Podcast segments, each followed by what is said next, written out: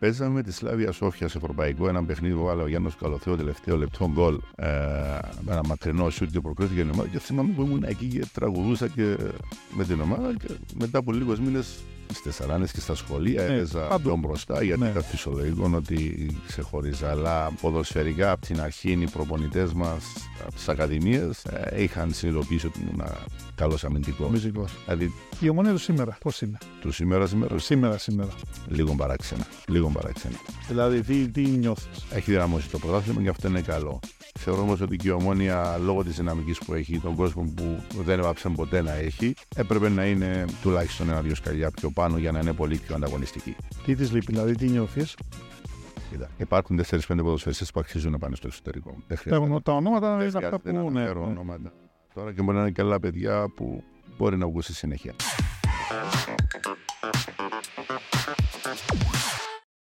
Λοιπόν, καλώς ήρθατε. Τέταρτο κεφάλαιο σε αυτό το διπορικό, σε αυτό το ταξίδι με συζητήσεις. Δεν θα τις πω συνεντεύξεις, γιατί προτιμώ τον όρος συζήτησης και αυτό το τέταρτο επεισόδιο ε, θα έχει πάρα πολύ ενδιαφέρον, θα έχει πολύ πράσινο χρώμα, ομονιάτικο χρώμα και όχι μόνο γιατί θα συζητήσουμε πολλά πράγματα με τον σημερινό καλεσμένο. Ε, ένα επεισόδιο το οποίο είναι προσφορά της Παγκυπριακής Ασφαλιστικής 60 χρόνια δίπλα σας, ασφαλώς. Λοιπόν, Γιώτης Παναγιώτου, καλώς ήρθες.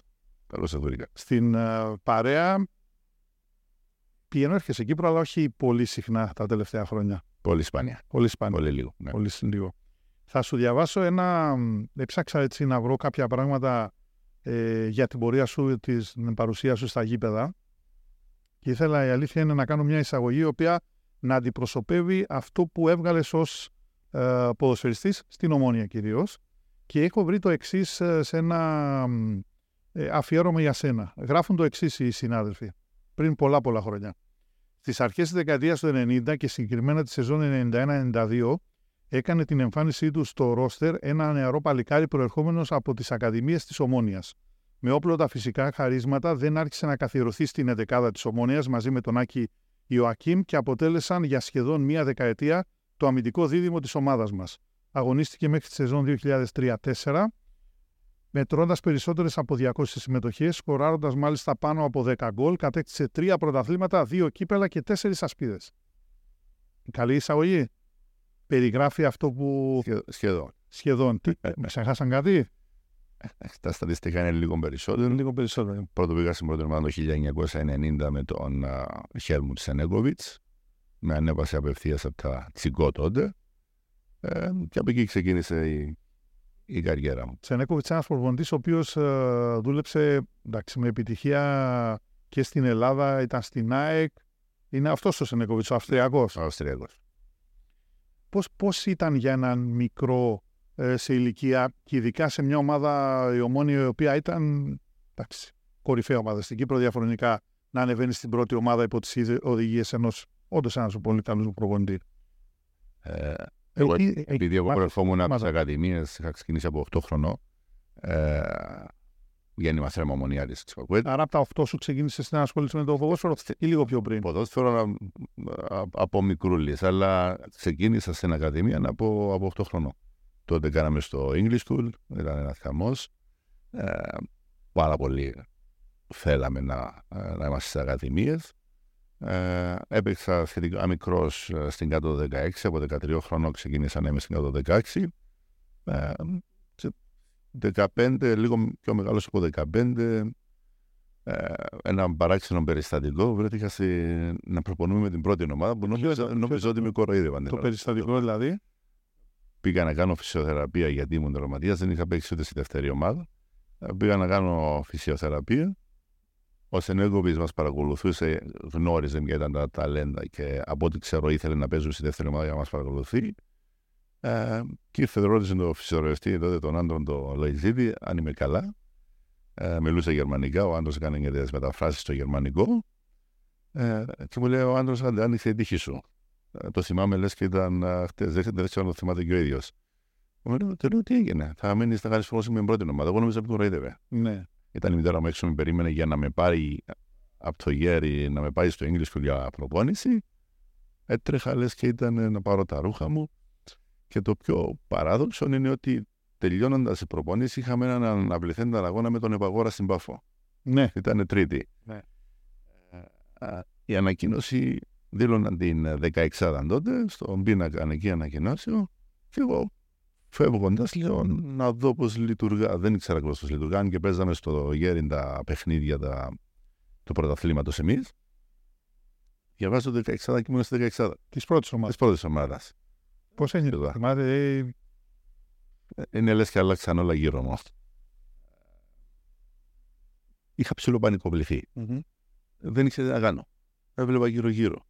Ε, με βλέπει τότε ο βοηθός προπονητή, βγαίνει έξω εκείνη την ώρα. Μου λέει, διότι θα σου δώσει ο φροντιστής full πακέτο. Ε, με ρώτησε αν ήταν εκεί κάποιος δικό μου. Λέει η μητέρα μου, «Ενε- ενημέρωσε ότι φεύγεις να πας στην αποστολή. Εκτός έδρας και Αυτό Πάφο. παίζαμε στην Πάφο. Ναι. Πάφο, ναι. Πήρα τα πράγματα μου, βρέθηκα στην αποστολή. Το βράδυ να είμαι στο ξενοδοχείο με την πρώτη ομάδα και το παιχνίδι πάλι αναβληθήκε. Και πήγε πέρα, έμεινα στην πρώτη ομάδα. Ναι. Αυτό ήταν. Άρχισα να μπαίνω αποστολές. Να Δεν, παίρνεις δεν, πού είχα, συμμετοχής πέ- σιγά δεν, είχα, σιγά. όχι, δεν είχα πάρει χρόνο συμμετοχής Οκ. σε εκείνη τη χρονιά, Μμμ. αλλά πήγαινα αποστολές. Μεγάλη κουβέντα. Έπαιζα στη, στη, ε, δε- στη, στη, στη δεύτερη ομάδα. Ήμουνα με την πρώτη ομάδα. Πήγαινα αποστολές κανονικά. Ε, είχα έναν άσχημο τραυματισμό με την εθνική μπέδο στο μάτι. Έχασα κάποιο χρονικό διάστημα, αρκετό χρονικό διάστημα. Αλλά όταν επαλήθησα πάλι ήμουν με την πρώτη ομάδα. Και η επόμενη χρονιά, 91-92, ξεκίνησε κανονικά την πρωτομεσία και αυτό ήταν. Και ήταν, ε, Αλλά ουσιαστικά με την πρώτη ομάδα είχα πάει από την προηγούμενη χρονιά. Πώς αισθάνοσαι που ήσουν με παίκτες, φαντάζομαι που. Δεν, θα, δεν ξέρω αν, αν, αν τους θαύμασε ή αν πάση περιπτώσει με παίκτες που έβλεπες που. Ε, τους έβλεπες στα γήπεδα του πρωταθλήματος. Ήταν τα είδωλά μας. Ήταν τα είδωλα, Για, ναι. για να καταλάβεις, εγώ ήταν τότε που ξεκινούσε, κάπως ξεκινούσε, ας το πούμε, η Θηρένια, η οποία η φανατική ήταν στο κεντρικό πεταλό, εκεί που ήταν δίπλα τους επίσημους. Ναι. Μαζευόμασταν. Και ήμασταν, ήμουνα και εγώ εκεί. Δηλαδή, παίζαμε με τη Σλάβια Σόφια σε ευρωπαϊκό, ένα παιχνίδι που βάλε ο Γιάννος Καλοθέο τελευταίο λεπτό γκολ. Ε, με ένα μακρινό σουτ και προκρίθηκε η ομάδα. Και θυμάμαι που ήμουν εκεί και τραγουδούσα και με την ομάδα. Και μετά από λίγους μήνες προπονιόμουν κείμενα μαζί με αυτούς. Ναι, ναι. Αυτούς που θαύμαζα. Είναι απίστευτο συνέστημα. Ναι. Αντιλαμβάνομαι πώς μπορεί να είναι. Και Και ήταν και ο τρόπος που έγινε. ο, τρό- ο τρόπος που έγινε, ναι, όπως μου το έχεις περιγράψει, ναι, και, ε, και σε εποχές οι οποίες δεν ξέρω πόσο εύκολο ήταν να δοθούν ευκαιρίες σε έναν νεαρό, τόσο νεαρό. Εδώ και ακ- ακόμα και τώρα το συζητάμε, βλέποντας παραδείγματα το τι συμβαίνει στο παγκόσμιο ποδόσφαιρο, αλλά ήταν πιο δύσκολες οι εποχές για να πάρει ένας νεαρός έτσι ευκαιρία. Και ναι και όχι, αλλά επειδή Σκάουτινγκ, πώ Ε, μπορούσε να του λέει, υπήρχαν- ας πούμε, αν μπορώ να το πω. μας έτσι. παρακολούθησαν, μας παρακολούθησαν από την πρώτη ομάδα. Ναι. Γνώριζαν τα ταλέντα της ομάδας, ήξεραν ποιοι είναι. Λίγο πολύ ήξεραν ποιοι θα, θα έκαναν καριέρα. Ε, υπήρχαν αρκετοί αξιόλογοι προπονητές, πιστεύω. Ε, είχαν προωθηθεί αρκετοί σιγά σιγά εκείνα τα χρόνια ε, σε, σε- στη, στη δικιά μου ηλικία. Αλλά επειδή υπήρχαν αρκετά μεγάλα ονόματα στην Ομόνια ε, τότε, την τότε εποχή, μιλώ για τους Κύπριους, ε, φάνταζε πολύ πολύ δύσκολο. Όμως η Ομόνια ήταν μια οικογένεια. Ε, ο- τεράστια ομάδα, αλλά μέσα στα αποδητήρια ήταν οικογένεια και θυμάμαι εγώ δεν, δεν ένιωθα ποτέ οτιδήποτε παράξενο. Δηλαδή με αγκάλιαζαν και με πρόσεχαν οι μεγάλοι. Επομένως ήταν πολύ πιο εύκολο. Έχει αυτό το Για σύστημα της οικογένειας και Νομίζω όλα τα παιδιά το πρώτη είχαν. ιδέα σε Ό- αυτούς Όλα τους τα παιδιά μεγάλους. το είχαν. Ναι. Δηλαδή ήταν, ή- ή- ήταν άλλες γενιές, άλλες νοοτροπίες, άλλη φιλοσοφία οι αθλητές τη τότε εποχής. Εγώ είχα την τύχη να μεγαλώσω με αυτούς, να μάθω μα- από αυτούς και ε, υπήρχε και μεταβατική περίοδος που άρχισαν να αλλάζουν τα πράγματα και με τους ξένους, για ξένων και Ε, Αισθάνεσαι τυχερός που έπαιξες σε αυτή την, τα μόνο. με εκείνη τη γενιά και ίσως. Δεν ξέρω αν, αν, αν μπορείς να, συ- να, να διαλέξεις, να σου δώταν μια ευκαιρία να σου πούνε διάλεξε τότε ή τώρα. Νομίζω είναι δύσκολο να το, να το, να το άλλαζα. Ναι. Διότι αυτά που είχα ζήσει τότε ε, δεν μπορώ να. Αυτή ήταν η ζωή μου. Είναι η μισή μου ζωή. Δεν θα αλλάξει ποτέ αυτό το πράγμα. Ε, όχι, δεν θα το άλλαζα ποτέ. Θέσεις μέσα στο γήπεδο έχει αλλάξει, δηλαδή ξεκίνησες από επίθεση ή έπαιξες στα πλάγια ή. Ε, δεν ξέρω, ακόμα και κάποιου που ακούω μικροί παίξαν τερματοφύλακες και μετά παίξαν μέσα ή το ανάποδο; Στις Θεσσαλάνες και στα σχολεία Ναι, έπαιζα παντού. πιο μπροστά γιατί Ναι. ήταν φυσιολογικό ότι ξεχωρίζα. Αλλά ποδοσφαιρικά από την αρχή οι προπονητές μας από τις ακαδημίες ε, είχαν συνειδητοποιήσει ότι ήμουν καλός αμυντικός. Μυζικός. Δηλαδή, απλά είχα παίξει κάποιες φορές λίμπερο και κάποιες φορές στο τότε είχαμε το, το λίμπερο. Το και Λίβερ, στόπερ. ναι, ναι, ναι. ε, έπαιζα αυτές τις δύο θέσεις. Αλλά Με την εθνική πάντοτε παίζα ε, στόπερ. Στόπερ. Τότε, εκείνη την εποχή, πόσο έπρεπε κάποιος να, να ασχοληθεί με το ποδόσφαιρο, να προπονηθεί καθημερινά για να μπορεί να ανταπεξέλθει και να παίξει σε υψηλό επίπεδο εκείνης της εποχής; Δηλαδή, συγκρίνεται με το τώρα. Δεν υπάρχει καμιά. Κοίτα, τώρα το ποδόσφαιρο φυσιολογικά είναι περισσότερο δύναμη, φυσική κατάσταση και το καθεξής. Ε, τότε υπήρχε πολύ, υπήρχαν πολλοί ποδοσφαιριστές που έπαιζαν με το ταλέντο τους, που ίσως σήμερα αν δεν δούλευα σκληρά δεν θα μπορούσαν να παίξουν. Αλλά για να μπορεί να παίξεις αυτό το επίπεδο πρέπει να δουλεύεις σκληρά. Επομένως δεν έχει πολλές διαφορές, πρέπει να δουλεύεις καθημερινά. Άρα ήθελε, ήθελε δουλειά. Καθημερινή ναι. δουλειά. Μπορεί να το διαχωρίζαμε ε, επαγγελματικό ή μη επαγγελματικό, αλλά στην ουσία είμαστε επαγγελματίες. Οι περισσότεροι ναι, μεν είχαν τις δουλειές τους ε, ή σε βρίσκαν οι ομάδες δουλειές, αλλά οι υποχρεώσεις ήταν υποχρεώσεις. Κάθε μέρα προπονήσει, ξενοδοχείο πριν τους αγώνες. Επομένως η ζωή ήταν η ίδια. Παρακολουθώντας την ομόνια διαχρονικά ε, και πιο πριν, πριν παίξεις, αλλά και αργότερα, ε, ε, έχεις στο μυαλό σου για το ποια είναι η καλύτερη ομόνια όλων των εποχών, δηλαδή από αυτά που ίσως δεν έζησε ή από αυτά που έζησε. Νομίζω αυτά που δεν έζησα ή αυτά που θυμάμαι πολύ πολύ μικρός. Φυσιολογικά η καλύτερη ομάδα είναι αυτή που παίρνει τους περισσότερους τίτλους. Η ομόνια θέλει το 70-80. Θεωρώ ότι αυτή ήταν η, η καλύτερη ομόνια. Βάσει τίτλων, έτσι. Ε, ε επειδή ήμουν πολύ μικρός για να τα θυμάμαι, αν και ο πατέρας μου δεν είχαν ένα αγώνα ε, και τον ακολουθούσα συνεχώς. Ε, Εν τούτης, οι τίτλοι μιλούν από μόνοι τους και τα, τα στατιστικά μιλούν από μόνοι τους. Μεγάλες ποδοσφαιρικές μορφές που εντάξει, εγώ τους έζησα μετά είτε σαν προπονητές, είτε στο συμβούλιο, είτε δίπλα μας σε ό,τι κάναμε στην πορεία. Γιατί ήταν πάντοτε οι παλέμαχοι ποδοσφαιριστές δίπλα από την ομάδα. Η ομονία του σήμερα. Πώς είναι; Του σήμερα, σήμερα. Του σήμερα, σήμερα. Λίγο παράξενα. Λίγο παράξενη. Δηλαδή, τι, τι νιώθεις; Ε, εγώ θεωρώ ότι η, ομάδα είναι, η ομόνια είναι η πιο μεγάλη ομάδα της Κύπρου. Mm-hmm. Ε, οι πιο παραδοσιακές μαζί με το ΑΠΟΕ. Πλέον υπάρχουν αρκετέ δυνατές ομάδες και αυτό είναι καλό για το πρωτάθλημα. Από Λόνα, η ΑΕΛ, η Ανόρθωση, η ΑΕΚ. Ε, τώρα είναι και ο Άρης και, τώρα είναι και ο Άρης και Πάφος. Απλά λέω παραδοσιακές. Ε, έχει δυναμώσει το πρωτάθλημα και αυτό είναι καλό. Θεωρώ όμως ότι και η ομόνια λόγω της δυναμικής που έχει, τον κόσμο που δεν έβαψαν ποτέ να έχει, ε, έπρεπε να είναι τουλάχιστον ένα-δύο σκαλιά πιο πάνω για να είναι πολύ πιο ανταγωνιστική. Τι της λείπει, δηλαδή τι νιώθεις; Ποδοσφαιρική ποιότητα. Ποδοσφαιρική ποιότητα. Δηλαδή περισσότερο βάθος ίσως τις επιλογές του ρόστερ; Ε, η Ομόνια έχει κάτι που δεν έχει κάποια άλλη ομάδα. Mm. Προωθεί τους Κύπρους ποδοσφαιριστές και πρέπει όλοι στην Κύπρο να, και πρέπει όλοι στην Κύπρο να τους δίνουν συγχαρητήρια, γιατί είναι η μόνη που κρατά αυτό το επίπεδο που αν το έκαναν όλες οι ομάδες θα είχαμε και πολύ πιο δυνατή Τώρα, αυτή τη στιγμή. Αυτή τη στιγμή. Ναι, ναι. ναι. Ε, και δεν είναι απλά πρόθα Κύπρου ποδοσφαιριστές, είναι πολύ αξιόλογοι ποδοσφαιριστές που μπορούν με σωστή δουλειά να κάνουν και καριέρα στο εξωτερικό. Ε, Επομένως, χρειάζονται ποιοτικούς ξένους ποδοσφαιριστές. Για να μπορέσουν να βοηθήσουν αυτά τα παιδιά να γίνουν καλύτερα και η ίδια η ομάδα να είναι πολύ καλύτερη. Άρα, άρα νιώθεις ότι από πλευράς Κύπριων νεαρών ταλέντων έχει ότι καλύτερο από τις καλύτερες μονάδες Κύπριους ενός τώρα. Τι καλύτερε, υπάρχουν ναι. καλοί ποδοσφαίρι. Ναι, ναι, σίγουρα. Ε, υπάρχουν και σε άλλες ομάδες. Απλά οι άλλες ομάδες δεν χρησιμοποιούν. Δεν τους βάζουν ε, τόσους πολλούς. Για να ε, τους υπάρχει και ναι. Προφανώς φοβούνται. Νομίζουν ότι οι ξένοι είναι καλύτεροι, που δεν είναι. Εντάξει, αλήθεια είναι ότι επί Μπέρκ είναι αυτός που έτσι παίρνει τα εύσημα για την uh, τακτική αυτή που ακολουθεί τα τελευταία χρόνια. Είναι αυτός που το δοκίμασε, ρίσκαρε και η αλήθεια είναι πέτυχε αυτό το, το πείραμα. Γιατί εάν το δούμε καθαρά ποδοσφαιρικά στην Κύπρο το τι συμβαίνει, είναι πείραμα πιστεύω. Και στη δική μου εποχή, όταν το, το ρισκάρανε εντός εισαγωγικών, γιατί η ομόνια είναι πολύ απαιτητική, ο κόσμος είναι πολύ απαιτητικός. Ε, την ίδια στιγμή όμως, όταν προωθούνται μικροί, δίνουν και χρόνο. Ε, πάντοτε πετύχαινε. Και στη, στη δικιά μου εποχή έγινε δύο φορές η δικιά μου φουνιά και μια μετέπειτα φουνιά που πάλι υπήρχαν πολύ καλοί ποδοσφαιριστές. Ναι. Που έχουν κάνει τεράστια καριέρα. μιλούμε για την Κύπρο, έτσι, ή κάποια παιδιά με το εξωτερικό επίση. Σωστό. Από αυτούς που έχει τους uh, Κύπριου η ομόνια, ποιος πιστεύεις ότι μπορεί να είναι ο επόμενος που μπορεί να φύγει; Γιατί η αλήθεια είναι με τον Τζιονί ε, έστειλε έναν παίκτη εκτός Ευγέννα παίκτης, ο οποίος όντως ήταν ένας πολύ καλός ποδοσφαιριστής και νομίζω άξιζε να πάει στο εξωτερικό. Κοίτα, υπάρχουν 4-5 ποδοσφαιριστές που αξίζουν να πάνε στο εξωτερικό. Δεν χρειάζεται. Τα ονόματα είναι αυτά που είναι. ονόματα. τώρα και μπορεί να είναι και άλλα παιδιά που μπορεί να βγουν στη συνέχεια. Ε, το θέμα είναι θέμα διαχείρισης και, είναι και πώς θα το χειριστεί και η ίδια η ομάδα. Δηλαδή, αν η ομόνια βοηθήσει για να φύγουν, θα φύγουν. Ε, από εκεί και πέρα εξαρτάται πώς δουλεύονται στο εξωτερικό. Αυτό που είπες, αν η ομόνια βοηθήσει ή η κάθε ομόνια, είναι μια, είναι μια πρακτική η οποία πρέπει να είναι μέρος της εξίσωσης για μια καλή μεταγραφή ενός παίκτη. Ε, η εκάστοτε ομάδα. Οπωσδήποτε. Τελευταία ναι. μεταγραφή νομίζω ήταν ο Πίθας.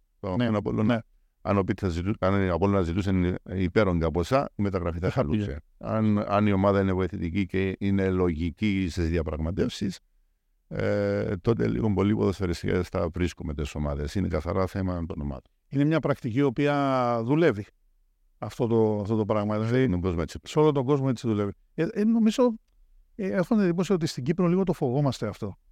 Ε, σαν ομάδες. Ε, δεν ξέρω, ε, έχουν χαλάσει κάποιες μεταγραφές είτε στο παρα 5, είτε στο παρα 10, είτε στο παρα 1 ε, λόγω αυτού που λες, δηλαδή ότι στο τέλος ε, βγήκαν κάποια, τουλάχιστον από τις πληροφορίες που μαθαίνουμε, υπέρογκα ποσά τα οποία ζητήθηκαν και τα οποία δεν ήταν διατεθειμένος ο αγοραστής να καταβάλει.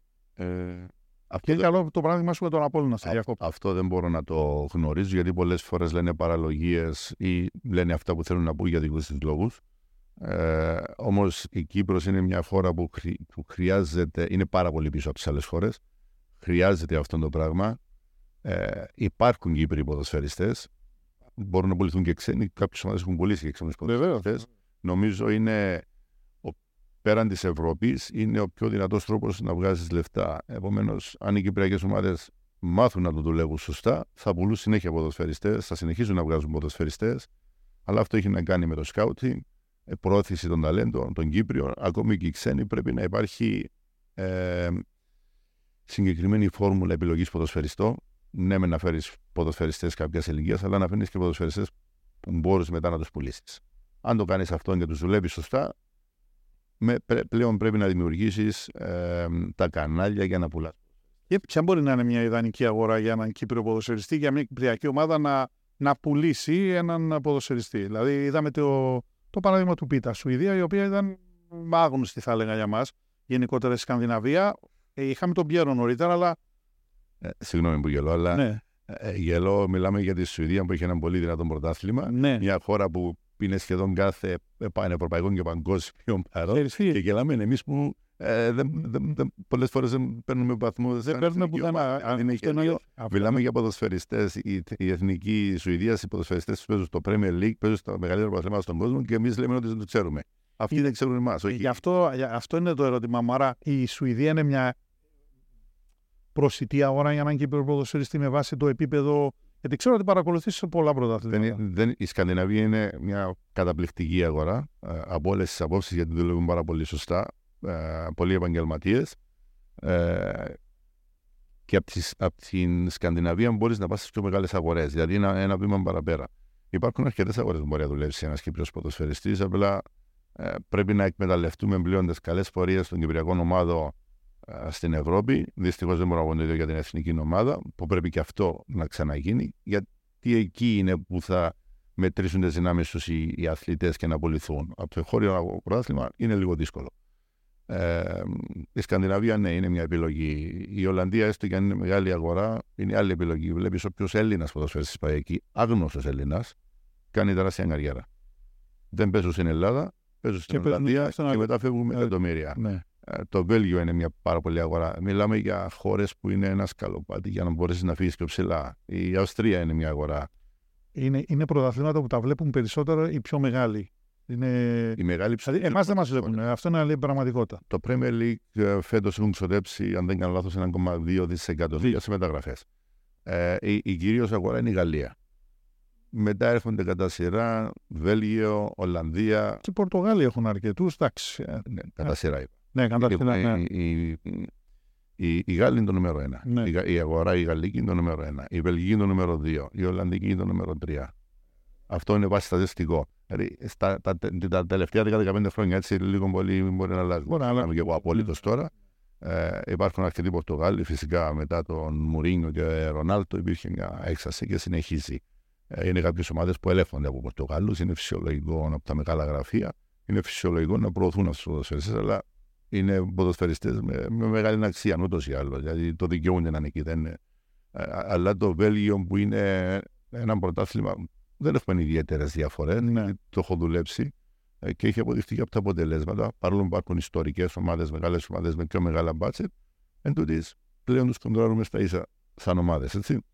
Ε, και φάνηκε από την πορεία όλων των κυπριακών ομάδων. Ε, ε Επομένως, ένας ένας από τους καλούς ποδοσφαίρου του κόσμου θα πάει εκεί πέρα, εκείνο το σκαλοπάτι για να πας στα ψηλά. Αυτή, από αυτές τις χώρες μπορεί να πας πιο ψηλά. Τώρα, ακούγοντας ένας ε, τηλεθεατής στην κουβέντα μας, βλέποντας, παρακολουθώντας, θα αναρωτιέται με τι ασχολείσαι, ποια είναι η ασχόλησή σου, διότι έχεις μια έτσι, ευρία γνώση του ποδοσφαίρου. Ποια είναι η καθημερινότητά σου και, και είναι και ο λόγος που δεν είσαι πολύ στην Κύπρο, έρχεσαι σπάνια τώρα στο νησί. Ε, έχω γραφείο μάραζον ποδοσφαιριστό δικό μου στο, στο Λονδίνο. Είμαι στο Λονδίνο, μιλάω σχεδόν 20 χρόνια. Ε, αν και αλλάζω τι χώρε, έχω ζήσει σε τρεις διαφορετικές χώρες την τελευταία 20 ετία.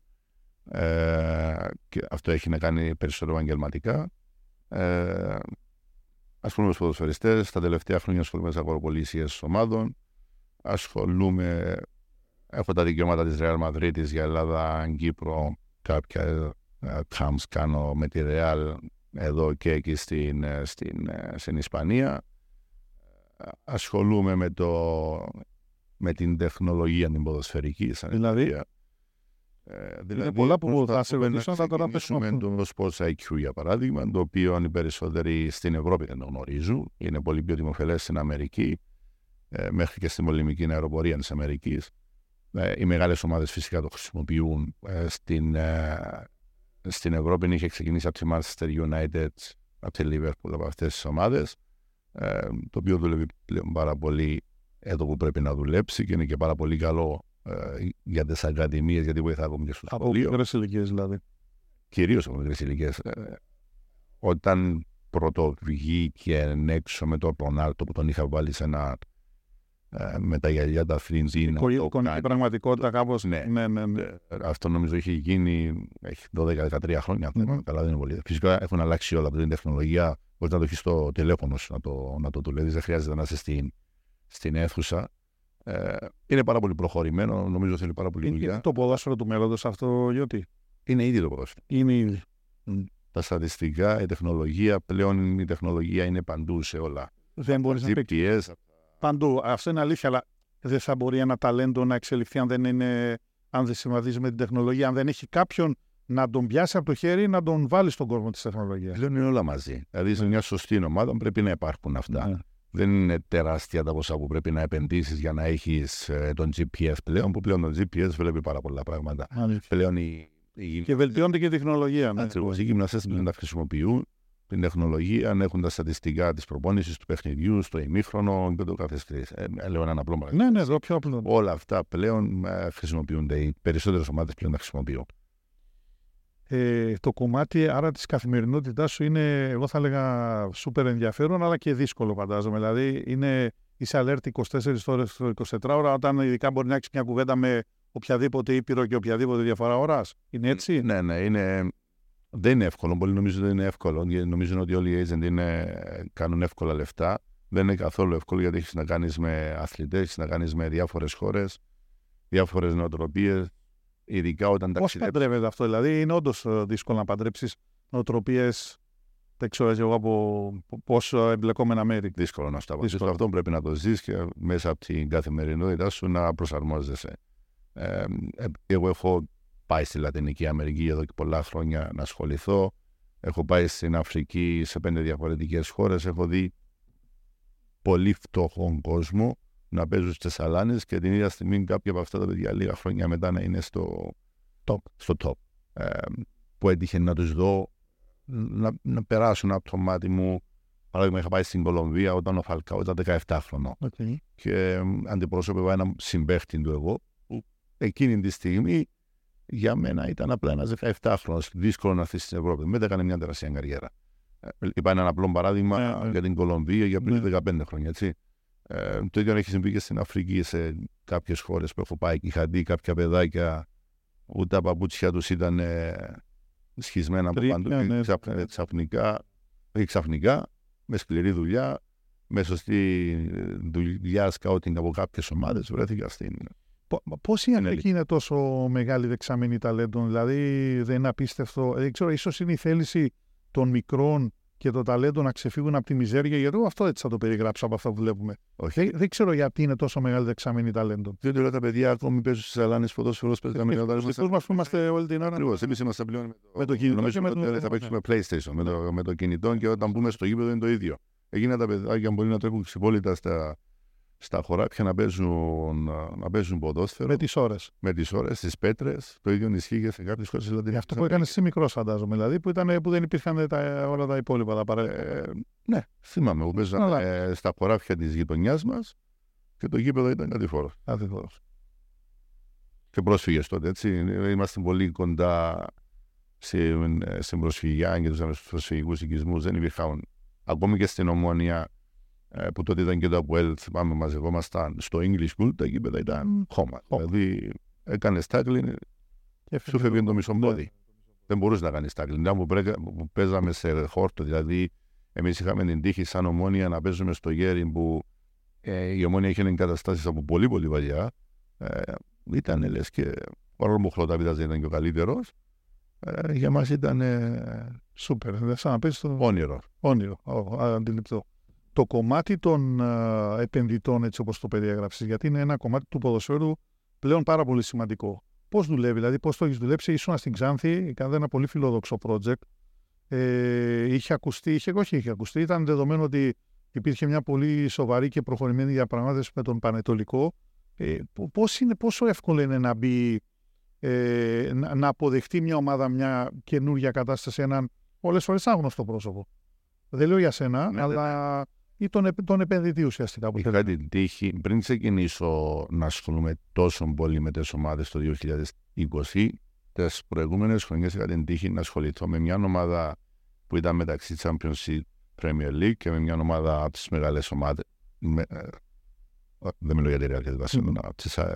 μια από τις μεγάλες ομάδες ε, τότε της της Λαλίκα που ήταν μια τεράστια αγοροπολισία και ήμουν εμπλεκόμενος. Ε, και μέσα από αυτά έμαθα πάρα πολλά πράγματα. Ε, και εκεί βλέπεις τι γίνεται πίσω από τα παρασκήνια ε, μιας ομάδας, μιας τεράστιας ομάδας, ενός τεράστιου οργανισμού. Ε, και εκεί μαθαίνει πάρα πολλά. Θέμα επενδυτό. Σε περισσότερες χώρες στην Κύπρο υπάρχει, υπάρχει διαφορά γιατί ε, νομίζω ένας επενδυτής δεν είναι τόσο καλυμμένος όπως και το σωματείο δεν είναι τόσο καλυμμένο, γιατί δεν υπάρχουν δικλείδες ασφαλείας. Ε, στο εξωτερικό, εντάξει, αν μιλάμε για την Ελλάδα, έρχεσαι να αγοράσεις μια ΜΠΑΕ ε, και είναι ξεκάθαρο. Αγοράζεις την ΜΠΑΕ με ό,τι περιουσιακά στοιχεία έχει, ό,τι έσοδα έχει, ναι. ό,τι έξοδα έχει. Εδώ ακόμη είναι λίγο. Υπάρχει το... Δεν είναι τόσο ξεκάθαρο. Ναι, ναι, ναι. Ε, έτσι λίγο μου το έχω μελετήσει που χρειάζεται ακόμη δουλειά. Δηλαδή αυτό που γίνεται με το ενίκιο πάντοτε έχει ένα, ένα ρίσκο. Δηλαδή ένας επενδυτής τρελαθεί και πάει να φέρει παίχτες με ψηλά νούμερα και μακροχρόνια συμβόλαια και ξαφνικά τα παρατήσει. Πλέον το σωματείο μένει εκτεθειμένο λόγω του ότι οι ποδοσφαιριστές είναι εγγραμμένοι στο σωματείο. Δηλαδή αυτό νομίζω είναι το μεγαλύτερο πρόβλημα. Ε, και από εκεί που υπάρχει να υπάρξει μεγάλη διαφορά. Ε, οι επενδυτές Υπάρχει μια τρέλα αυτή τη στιγμή στο ναι. ποδόσφαιρο. Παντού, παγκόσμια. Έρχονται επενδυτές από παντού. Από την Αμερική έχουν έρθει πάρα πολλοί. Ψάχνονται στην Ευρώπη και τους βλέπουμε παντού στα μεγάλες στις μεγάλες κατηγορίες πλέον, στα μεγάλα πρωταθλήματα, αλλά ψάχνονται και σε άλλες χώρες. Έχουν συνειδητοποιήσει το ποδόσφαιρο είναι ο βασιλιάς του σπορ, όπως και αν το κάνουμε. Ε, υπάρχουν πολλά φαντ ελεγχόμενα φυσικά. Ο, ο, ο λόγος που θέλουν να επενδύσουν ποιος είναι; Είναι επειδή τους αρέσει, θέλουν να ασχοληθούν, θέλουν να είναι μια επένδυση μακροχρόνια που να φέρει και ένα κέρδος. Πώς, πώς, τι, τι, τι αφουγκράζεσαι από αυτό. Οι περισσότεροι από αυτούς αυτή τη στιγμή βλέπουν τα, το συνδυασμό των multi-clubs. Ε, να αγοράσουν 3, 4, 5 clubs, να γίνουν να συνδυαζούν μεταξύ τους, να δημιουργούν ποδοσφαιριστές, να πουλούν ποδοσφαιριστές. Ε, κάπου εκεί χανόμαστε φυσικά γιατί οι ποδοσφαιρικές ομάδες, όταν τις δουλέψεις σωστά, σίγουρα μπορεί να είναι κερδοφόρες. Ε, υπάρχουν χώρες που ε, εξαρτάται που θα επενδύσεις. Αν θα πάρεις μια, μια ομάδα στην Ελβετία, παράδειγμα, ε, το ρίσκο σου είναι πολύ πιο χαμηλό. Έστω και αν η ομάδα χάνει χρήματα αυτή τη στιγμή, πολύ πιο εύκολα μπορείς να τερματίσεις τους πρώτους 4-5. Θα παίξεις απευθείας στους ομίλους. Επομένως, τη ζημιά σου θα την καλύψεις. Και από εκεί μπορείς να πουλήσει ποδοσφαιριστές. Ε, τα έσοδα, τα τηλεοπτικά, τα, από εισιτήρια, από διάφορα events που κάνουν, το marketing που δουλεύουν, οι χορηγίες και το καθεξής είναι, είναι πιο ψηλά. Ε, είναι καθαρά θέμα Αν το διαχειρίζεσαι σωστά, δεν θα χάνεις λεφτά. Προφανώς θα κερδίζεις λεφτά, νομίζω ότι έχεις ένα σύστημα να πουλάς ποδοσφαιριστές.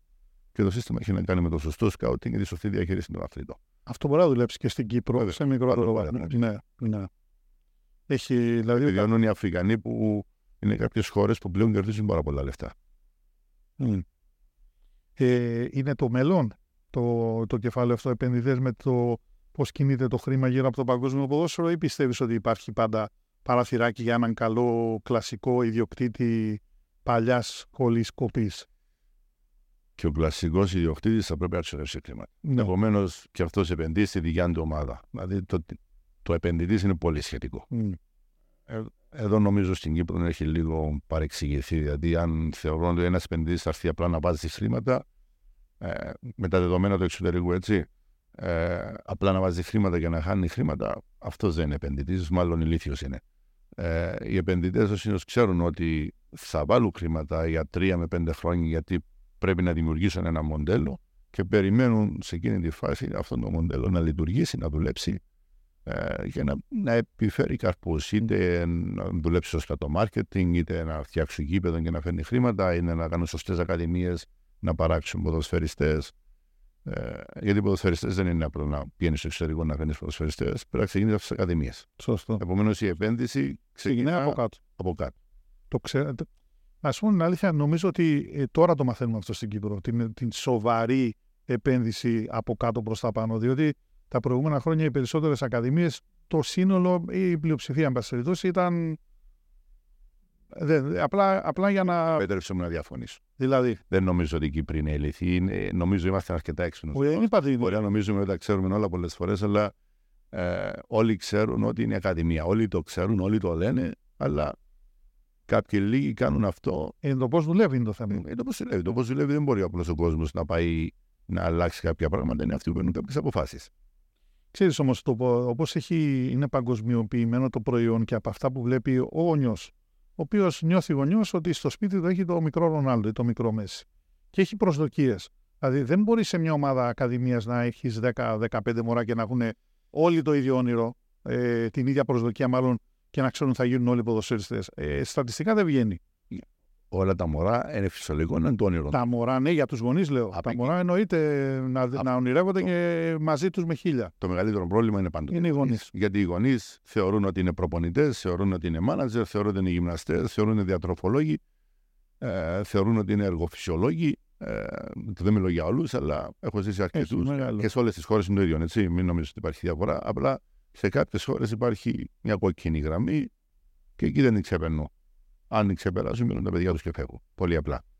Ε, υπάρχει, ε, δεν θα πω συμβουλή, αλλά από την εμπειρία σου. Και επειδή ξέρω ότι μας μας βλέπουν πολλοί γονείς αυτήν την ώρα, ποιο μπορεί να είναι το, το συστατικό, το όπλο, το μυστικό, εν πάση περιπτώσει, για να, να, να αφήσουν ένα μικρό να εξελίξει το ταλέντο του όπως πρέπει να το εξελίξει και να δουν αν να πάρει τις κατάλληλες ευκαιρίες. Υπάρχει κάποιο. Κοίτα, μην παρεξηγεί. Με την εμπειρία σου. Δεν θα Θεωρώ ότι οι Κύπροι ξοδεύουν αρκετά λεφτά για τα παιδιά τους και, και καλά κάνουν. Ε, Απλά πρέπει να έχουν πάρα πολύ υπομονή.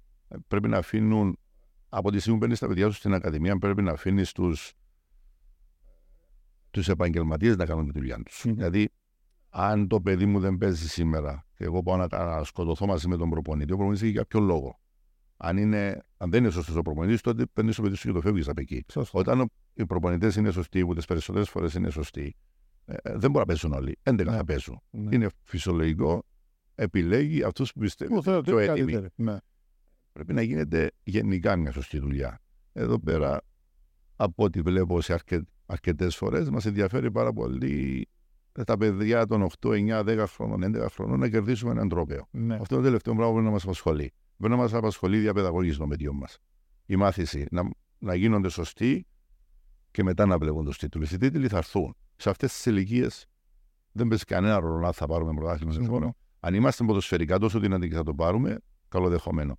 Αλλά όταν περιμένεις από τον προπονητή των ηλικιών αυτών να σου φέρει τίτλο για να τον κρίνεις, τότε είμαστε λάθος. Πρέπει να, να, να παράξει αθλητές και χαρακτήρες. Και, και είμαι σίγουρος ότι οι γονείς θα ακολουθήσουν να το γίνεται σωστή δουλειά. Θα το καταλάβουν. Θα... Σίγουρα. Θα... Ναι. Οι περισσότεροι είμαι σίγουροι το καταλαβαίνουν. Μπορεί να το λένε και ήδη. Έχει πάντως. Ναι, ναι. Τα παιδιά μας είναι φυσιολογικό να αντιδρούμε διαφορετικά. Το καταλαβαίνω αυτό. Αλλά όταν αρχίσει αυτό να γίνεται, τότε όλοι θα το καταλάβουν. Τώρα, αν πηγαίνουμε στο γήπεδο και σκοτώνονται οι γονείς για τα και τους βλέπουν τα μικρά παιδάκια μέσα.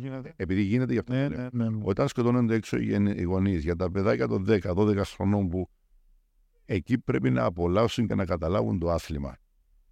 Και βλέπουν τους γονείς τους να τσακώνονται. Είναι φυσιολογικό θα κάνουν το ίδιο, χωρίς να το θέλουν. Αυτό. Και υπάρχει φορές που τα ίδια τα παιδάκια μέσα μπορεί να είναι εγκαλιασμένα και οι έξω να σκοτώνονται χωρίς λόγο και αιτία.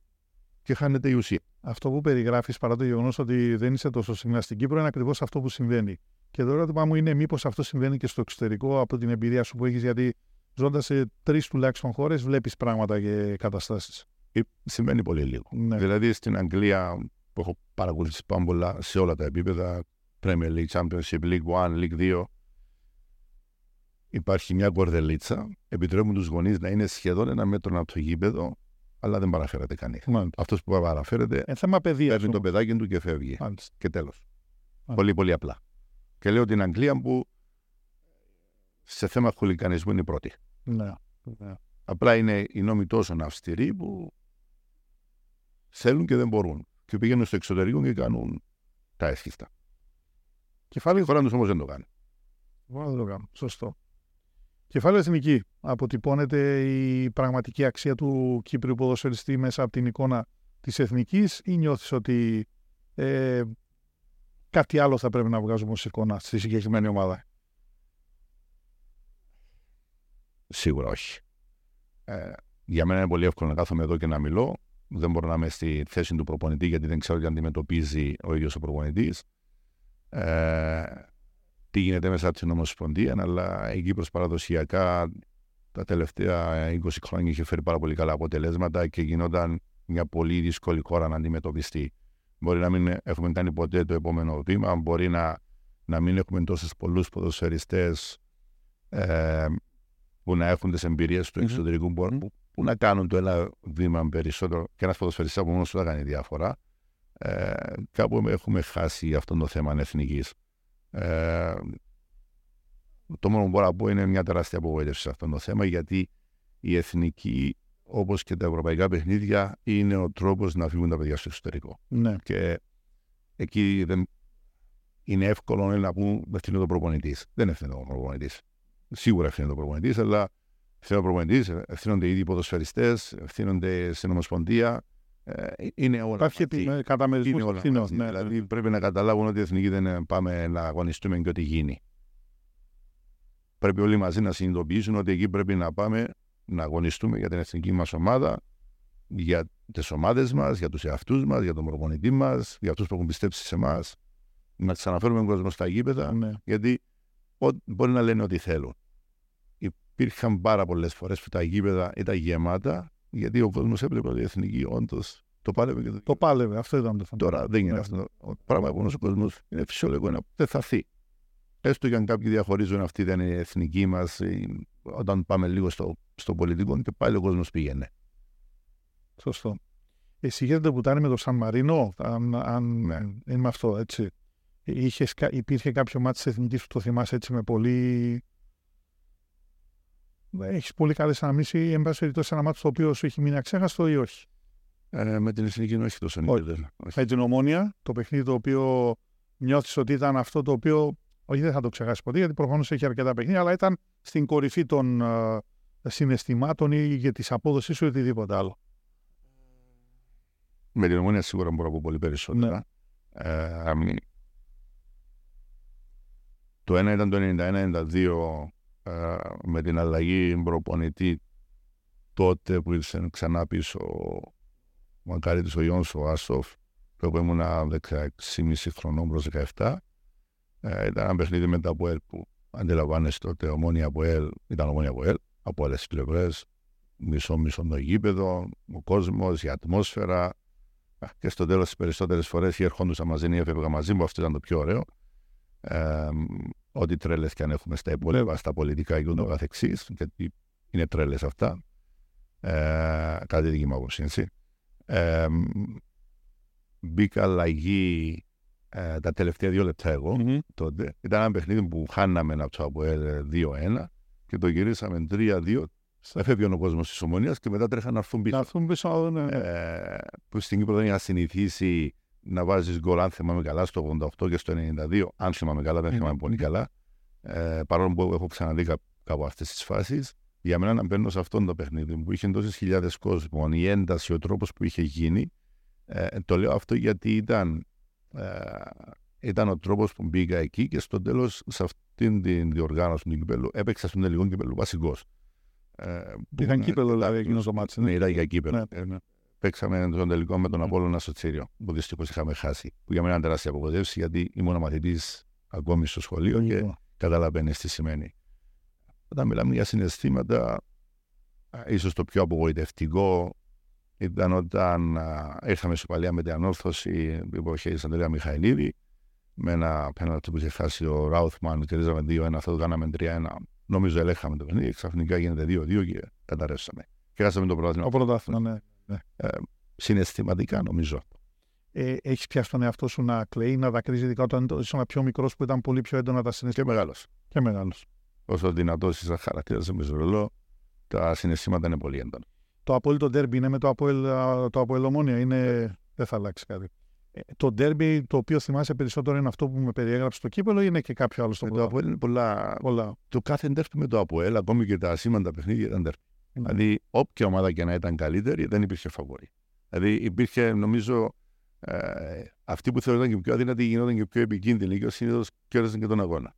Στη, στη δικιά μου την εποχή τουλάχιστον, ε, δεν μπορούσες ποτέ να υποτιμήσεις αυτό το παιχνίδι. Μάλιστα, ξεκάθαρα αυτό. Έχει κάποιον ε, αντίπαλο που θα τον ήθελες να έχεις συμπέκτη και δεν τον είχες ποτέ; Δηλαδή, μην τα από από άλλη ομάδα που να είναι ένας παίκτης ο οποίος. Ε, Βεβαίως υπάρχουν αρκετοί. Ναι. Δεν, θα πω έναν όνομα, γιατί ε, είχαν έρθει αρκετοί καλοί ξένοι ποδοσφαιριστές εκείνη την περίοδο. Πραγματικά πολύ καλοί ποδοσφαιριστές. Είχαμε την τύχη μέσα στην ατυχία των Ιουγκοσλάβων του πολέμου να έρθουν κάποιοι ποδοσφαιριστές που υπό κανονικέ συνθήκες δεν νομίζω να έρχονταν ποτέ στην Κύπρο. Ε, ε, ποιότητα άλλου επίπεδου, το οποίο φυσικά βοήθησαν όλους εμάς. Ε, υπάρχουν πολλοί ποδοσφαιριστέ που μπορούσα να αναφέρω και Κύπριου και ξένους. Μια τριάδα. Πρότιμο να μην ναι. Δεν υπάρχει λόγος να πω ονόματα γιατί νομίζω είναι περισσότερο από τριάδα. Υπήρχαν πολλοί αξιόλογοι ποδοσφαιριστές. Και εδώ και ντόπιοι και ξένοι. Και ντόπιοι και ξένοι, ναι. Ε, ωραία ποδοσφαιρικά χρόνια. Μετά του έχω παίξει στην εθνική ναι. και. Ε, και τους είχες συμπαίχτες εκεί. Ναι, ναι. Τους είχα συμπαίχτες ναι, στην ναι. εθνική. Ναι. Ε, είχα παίξει πάρα πολλά χρόνια στις μικρές εθνικές, δηλαδή 13 χρόνια στη σειρά σε όλες τις μικρές εθνικές. Είχα παίξει από πολύ μικρός και πήγαινα ε, μαζί με την, με, την, με την μεγάλη ομάδα. Επομένως, με κάποιους με κάποιους ουσιαστικά μεγαλώσαμε μαζί. Α, αυτό της εθνικής, για να σου πω την αλήθεια, εμένα μου αρέσει, διότι και ο κόσμος, πολλοί κόσμοι δεν το καταλαβαίνει. Δηλαδή, έχει την ε, π.χ. Σαββατοκύριακο ντέρμπι από Ελομόνη, γίνεται ένας καμό, ξύλο, κλωτσιές, ένταση, πάθος κλπ. Τη Δευτέρα πάνε μαζί οι εθνικοί παίκτες και είναι φιλαράκια. Αυτό ο κόσμος δεν το καταλαβαίνει πολλές φορές. Και ε, ε, χαίρομαι που με κάθε ευκαιρία και με καλεσμένο που έχει παίξει και έχει ζήσει αυτό το σκηνικό, να, να δίνεις στον κόσμο το μήνυμα να το καταλαβαίνει αυτό το πράγμα. Δεν έχουν να χωρίσουν τίποτα οι παίκτε. Ούτε οι Ούτε οι φίλαθλοι. Αλλά οι φίλαθλοι δεν το καταλαβαίνουν. Είναι 90 λεπτά ένας αγώνας τον οποίο πρέπει να τον απολαύσουμε. Εκεί εντός εισαγωγικών είμαστε εχθροί. Μέσα στο γήπεδο μπορούσε να σκοτωθούμε, μπορούσε να βριστούμε, μπορούσε να ρωτήσουμε ένας τον άλλο. Όχι αντιαθλητικά, έτσι μέσα στο. Καταλαβαίνετε πώ το εννοώ καθαρά ποδοσφαιρικά. Και τελείωνε το παιχνίδι και είμαστε φίλοι. Δηλαδή, την ώρα που τελειώνει το παιχνίδι, οι περισσότεροι ποδοσφαιριστές βλέπει ακόμα και στην ένταση αναγκαλιάζονται και τις παρεξηγήσεις τις ναι, ναι, ναι. Δηλαδή, μέχρι να φτάσουμε στα αποδητήρια, αλήθηκε η παρεξήγηση. Δεν, δεν υπάρχει παρεξήγηση. Ακόμη και και να μην υπήρχαν οι εθνικέ να, παίζουμε, να παίζουμε μαζί, να προπονούμαστε μαζί, που εκεί είναι ακόμη πιο δυνατό. Mm-hmm. Ε, εγώ έχω συμπαίχτες που ακόμη και σήμερα παιδιά που ήταν στον Απόλλωνα, στην ΑΕΛ, δεν πω για τη Λευκοσία μου ήμασταν και πιο κοντά ναι. και σε άλλες πόλεις που ο σεβασμός ακόμη και σήμερα υπάρχει. Και όχι μόνο σεβασμός, θυμόμαστε αυτά που είχαμε ζήσει μαζί στην εθνική στις προεπιλογές, στην Εθνική Μπέδο, στην Εθνική Νέο, στην Εθνική Ελπίδο, στην Εθνική Ενόπλο, στην Εθνική Αντρό. Στην Εθνική Αντρό πλέον ήμασταν άντρες, αλλά σαν παιδάκια αντιλαμβάνεστε. Σωστά. Είχε φορές που έμεινα σε παιδιά στη Λεμεσό, παιδιά από τη Λεμεσό ήρθαν εδώ. Δεν είχε σχέση αν ήταν το Απόλλωνα ή τη ΑΕΛ. Ήμασταν φίλοι. Και αυτό έμενε. Α, αν σου λέγανε να ξαναξεκινήσεις, να, να είχες την δυνατότητα να ξαναξεκινήσεις αυτό το ταξίδι από την αρχή, θα έκανες ακριβώς τα ίδια βήματα; Θα έκανα το ίδιο γιατί δεν είμαι άνθρωπος που θα βλέπω τα χρήματα. Ναι. Αυτοί που βλέπουν τα χρήματα θα ήθελα να είναι τώρα. Ωραία, ξεκάθαρο. Θα σου κάνω και κάποιες ερωτήσεις έτσι πιο ε, γρήγορες και απάντηση γρήγορη από σένα. Το κάνω με όλους τους ε, ε προσκεκλημένους εδώ στο podcast. Που θα απαντάς γρήγορα ή όσο πιο γρήγορα μπορείς, αλλά ε, είναι ή το ένα ή το άλλο. Είναι 50-50 οι ερωτήσεις. Λοιπόν, yeah, ε, δηλαδή, ταξίδι στο παρελθόν ή ταξίδι στο μέλλον. Αν έχεις αυτή την τη δυνατότητα; Στο παρελθόν. Στο παρελθόν. Έχει λόγο; Είπαμε γρήγορες απαντήσεις. Είναι... Πρέπει να αναλύω. Είναι... Εγώ όχι. Όχι, δεν έχω κανένα λόγο. Αλλά σου απαντώ στο παρελθόν. Πώς το νιώθω. Ωραία. Ε, θα μπορούσες να ζήσει χωρίς αυτοκίνητο ή χωρίς κινητό; Ε, Όπως είναι η ζωή μας σήμερα, το κινητό είναι κολλημένο. Ειδικά εμένα είναι κολλημένο σε αυτή μου. Επομένως. Χωρίς αυτοκίνητο. Ε, Χωρίς αυτοκίνητο, λογικά. Ε, δεν είναι επιλογή. Όχι, όταν το την πραγματικότητα είναι έτσι. Όταν μου δώσεις την επιλογή, θα πετούσα το κινητό. Ωραία. Ταξίδι με αεροπλάνο ή ταξίδι με πλοίο; Με πλοίο. Για οποιονδήποτε λόγο. Με πλοίο. Πιο ωραία; Ναι, πιο ωραία. Τηλεόραση ή γήπεδο; Γήπεδο. Γήπεδο. Γήπεδο. Ε, θάλασσα ή βουνό; Και είσαι και πολύ, πολύ ταξιδεμένο βουνό. Μ' αρέσουν και τα δύο, αλλά. Ωραία. Κυπριακή κουζίνα ή ελληνική; Κυπριακή. Κυπριακή. Σε φταλιά ή γύρω. Σίγουρα σε φταλιά. Σίγουρα. Πολύ εύκολη. Είναι δίστατη απόψε εδώ, αλλά. Για μένα είναι πολύ εύκολη η απάντηση. Είναι εύκολη. Το είπε και γρήγορα, οπότε σε λιγότερο από δευτερόλεπτο. Ρονάλντο ή Μέση; Μέση. Μέση. Ο λόγος; Δύο εξαιρετικοί ποδοσφαιριστές έχουν αλλάξει τα πάντα στο ποδόσφαιρο. Απλά θεωρώ ο Μέσης είναι πιο ποιοτικός ποδοσφαιριστής. Ο Ρονάλτο έχει δώσει τόσα άλλα πολλά. Νομίζω είναι λάθος γενικά που συγκρίνουμε τους δύο ποδοσφαιριστές, γιατί ένας σωστός θα ήθελε και τους δύο, που θα έχει μια υπερομάδα. Ε, αυτά που κάνει ο Ρονάλτο είναι κάποια πράγματα φυσικά, αλλά ποδοσφαιρικά, όταν το δεις, ο Μέσης είναι άλλη κλάση. Θέλω να σε ευχαριστήσω γιατί η αλήθεια είναι πέρασε, δεν, δεν ξέρω πώς κατάλαβες την, την αίσθηση του χρόνου, πέρασε πάρα πολύ γρήγορα ο χρόνος και ε, μπόρεσα και ο κόσμος που να παρακολουθεί να μάθουμε πράγματα και να αλλιεύσουμε πράγματα, να, να σε γνωρίσουμε λίγο παραπάνω και να συζητήσουμε θέματα τα οποία είναι η αλήθεια το σύγχρονο ποδόσφαιρο, η σύγχρονη πρα... ποδοσφαιρική πραγματικότητα, αν μπορώ να το πω έτσι. Και χαίρομαι που βρήκες χρόνο γιατί ξέρω ότι είναι για ολιγοήμερη παρουσία σου στην Κύπρο, οπότε το χάρηκα ιδιαίτερα που, που ήσουν εδώ σήμερα. Και ελπίζω να τα ξαναπούμε λίγαν συντόμως και το ταξίδι το οποίο κάνεις επαγγελματικά έχει πάρα πολύ ενδιαφέρον, οπότε να περιμένουμε νεότερα. Λοιπόν, σα ευχαριστώ πάρα πολύ. Γιώτης Παναγιώτου, θέλω να σας ευχαριστήσω όλους που ήσασταν στην παρέα μας. Επόμενο ραντεβού, Λίαν Συντόμο. Ε, το podcast το επεισόδιο ήταν μια προσφορά της Παγκυπριακής Ασφαλιστικής 60 χρόνια δίπλα σας, ασφαλώς. Να είστε καλά. Thank you.